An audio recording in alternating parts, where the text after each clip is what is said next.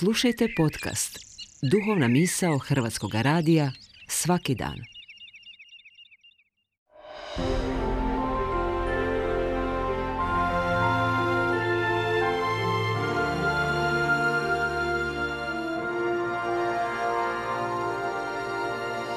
Duhovna misao.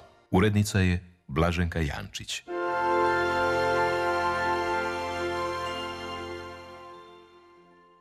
Ja sam Nikola Kuzmičić i danas govorimo o prijestupnoj sekundi. Prije točno 440 godina u veljači 1582. prihvaćajući savjet izračune vodičih fizičara i astronoma, Papa Grgur XIII. proglasio reformu julijanskog kalendara. Taj reformirani kalendar je nazvan po njemu i danas je gregorijanski kalendar onaj po kojemu se skoro svi ljudi na zemlji ravnaju. Jedan od najpoznatijih obilježja te reforme kalendara je računanje prijestupne godine, odnosno prijestupnog dana u toj godini. Činjenica o prijestupnoj godini je opće poznata. No manje poznato da je u želji da se što preciznije mjeri vrijeme, prije točno 50 godina uvedena i prijestupna sekunda.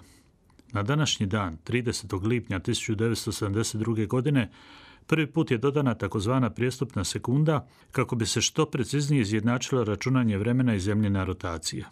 Za razliku od prijestupne godine koja dolazi u pravilnim intervalima, prijestupna sekunda se dodaje vremenu ovisno o rotaciji zemlje, a predviđeno je da se po potrebi dodaje 30. lipnja, odnosno 31. prosinca.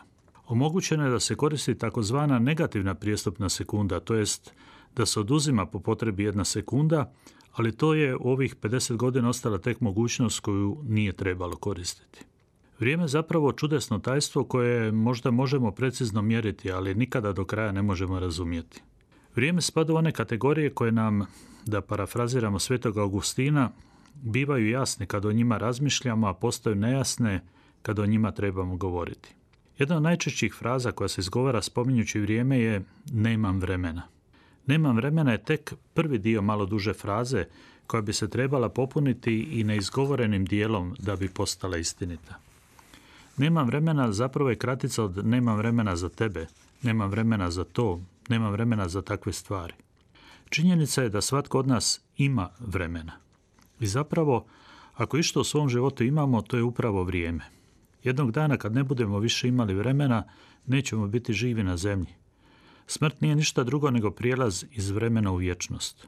U vječnost koju smo zaslužili upravo načinom na koji smo koristili vrijeme.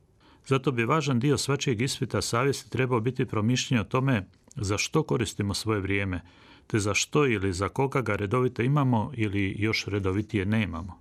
Način na koji koristimo vrijeme ukazuje na naše životne prioritete i vrijednosti koje živimo.